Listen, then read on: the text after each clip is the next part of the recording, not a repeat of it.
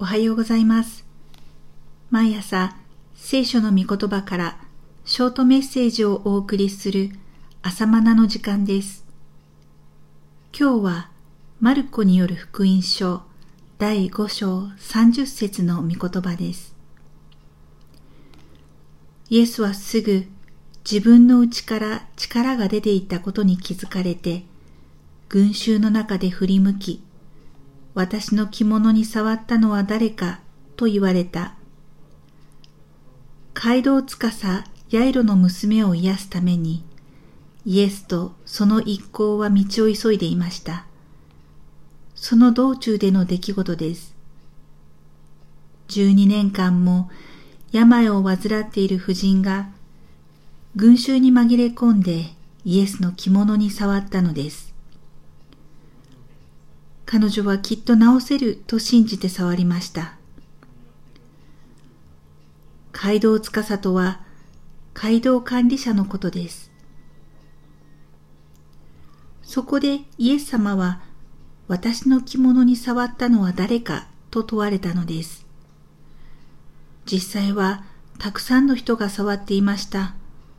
なのにイエスにとって本当に触ったのは一人だったのです。ところで、なぜイエスは着物に触ったものを見つけ出そうとなさったのでしょう。彼女は癒されたのですから、それで目的を果たしたのです。しかし、わざわざ彼女を見つけ出し、あなたの信仰があなたを治したのだと宣言なさいました。もしイエスのこの取り扱いがなかったら、やがて彼女は、あの時は偶然治ったのかなと思うようになったでしょう。そして偶然であれば再発するかもしれないという不安を抱えながらイエスに対する信仰は衰えていったことでしょ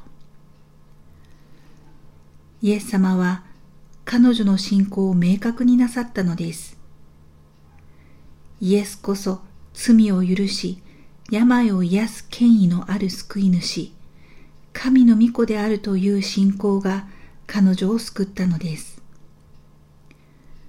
この信仰告白へと至らなければ、癒されても単なる幸運な出来事で終わってしまいます。こういう理由でイエス様は急いでいるにもかかわらず足を止めて彼女と向き合ってくださったのです。さて、あなたは群衆のようにイエスに触ろうとしているものですか？それとも信じて触るものですか？祈りも同じです。心から信じて祈りましょう。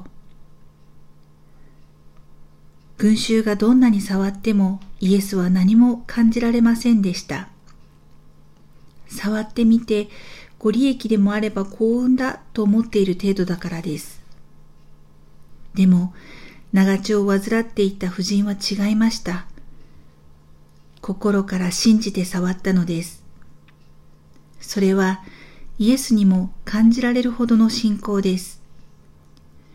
イエスに伝わる信じ方です。私たちの祈りや賛美はどうでしょうか？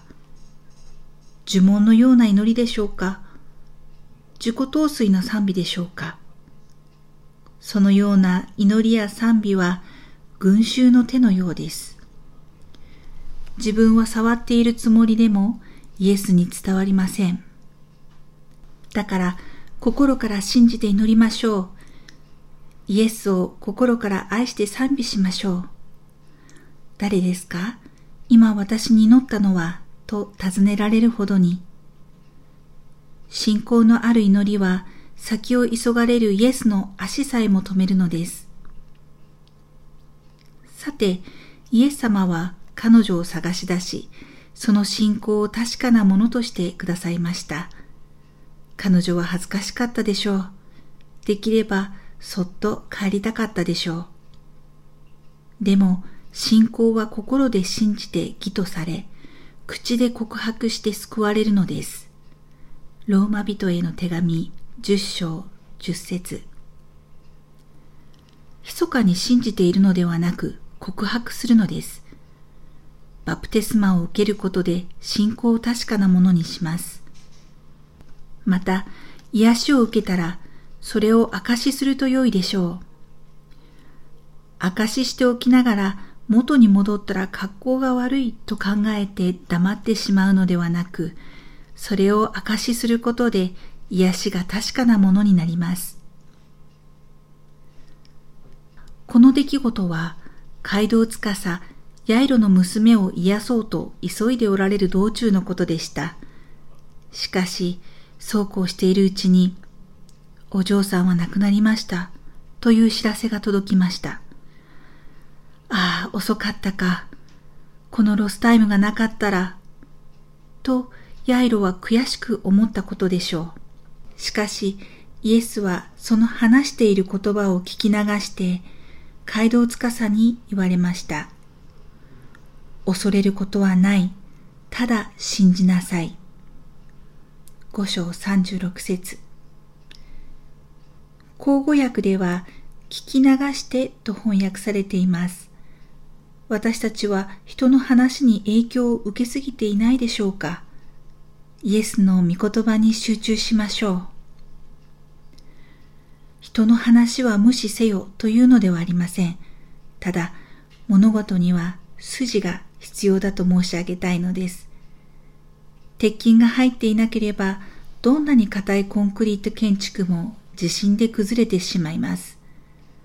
私たちの人生には鉄筋のようにして神の御言葉が筋となって入っていなければなりません。神の御言葉という筋を間引きして代わりに人の言葉で置き換えて手抜き工事の人生になってはなりません。人生の耐震偽装をしていると試練という地震で倒壊してしまいます。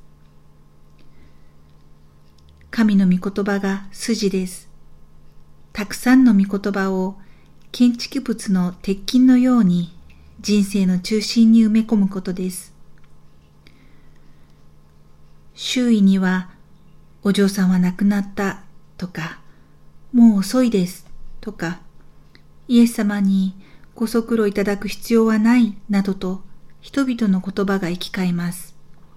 しかし、イエス様は人の言葉に左右されずに進みます。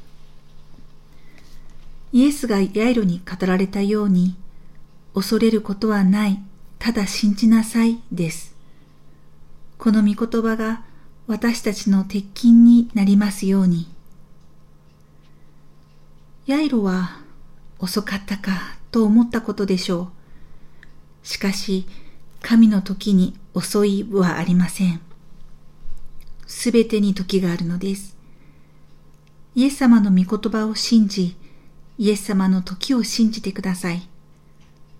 すべてのことは時にかなって美しいのです。伝道の書三章十一節それではまた明日。